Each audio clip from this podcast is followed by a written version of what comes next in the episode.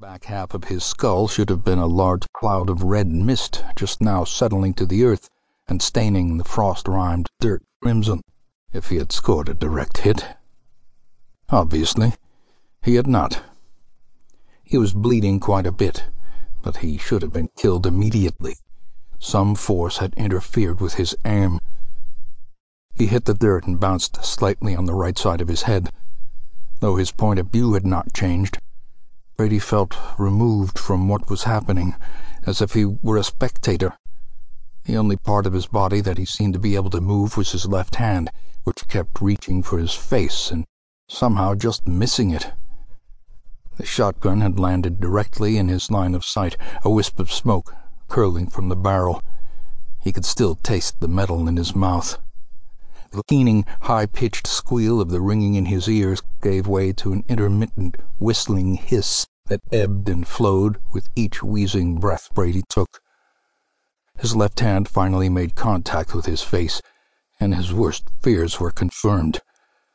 All that remained below his left eye was a grisly, wet pit littered with shards of bone embedded in the fluttering remnants of his sinuses. His fingers slid down in the meaty mess. His lower jaw had been pulverized, but somehow his entire tongue remained intact, flopping in the bloody dirt like a dying fish.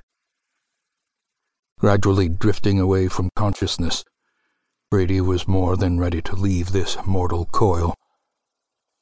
There was no bright light that he could see, no stairway to heaven, no elevator to hell, just a blurring of the lines, a fading of the colors. Everything seemed washed out, as if the color was slowly leaching from the sky. The trees, the blood on the ground.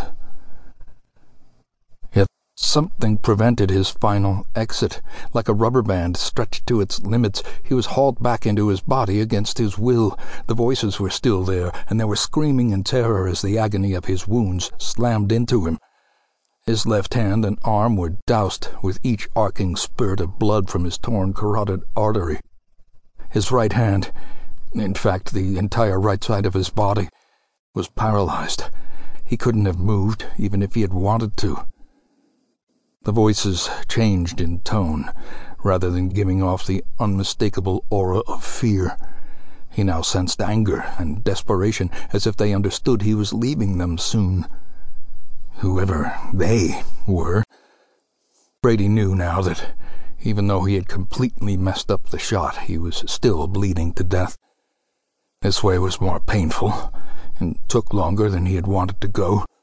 But perhaps it was better. Perhaps he needed the pain as penance for his mortal sins.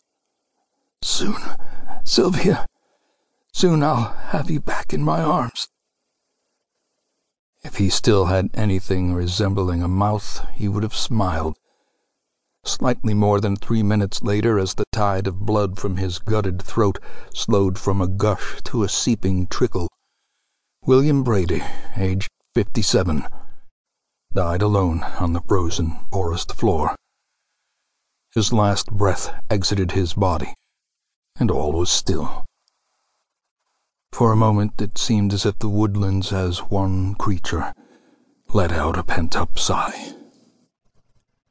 Suddenly a muscular, undulating ripple flowed up Brady's lifeless torso from the lump in his gut. The flesh of his corpse bulged as the object inched toward the bloody cavity in his neck.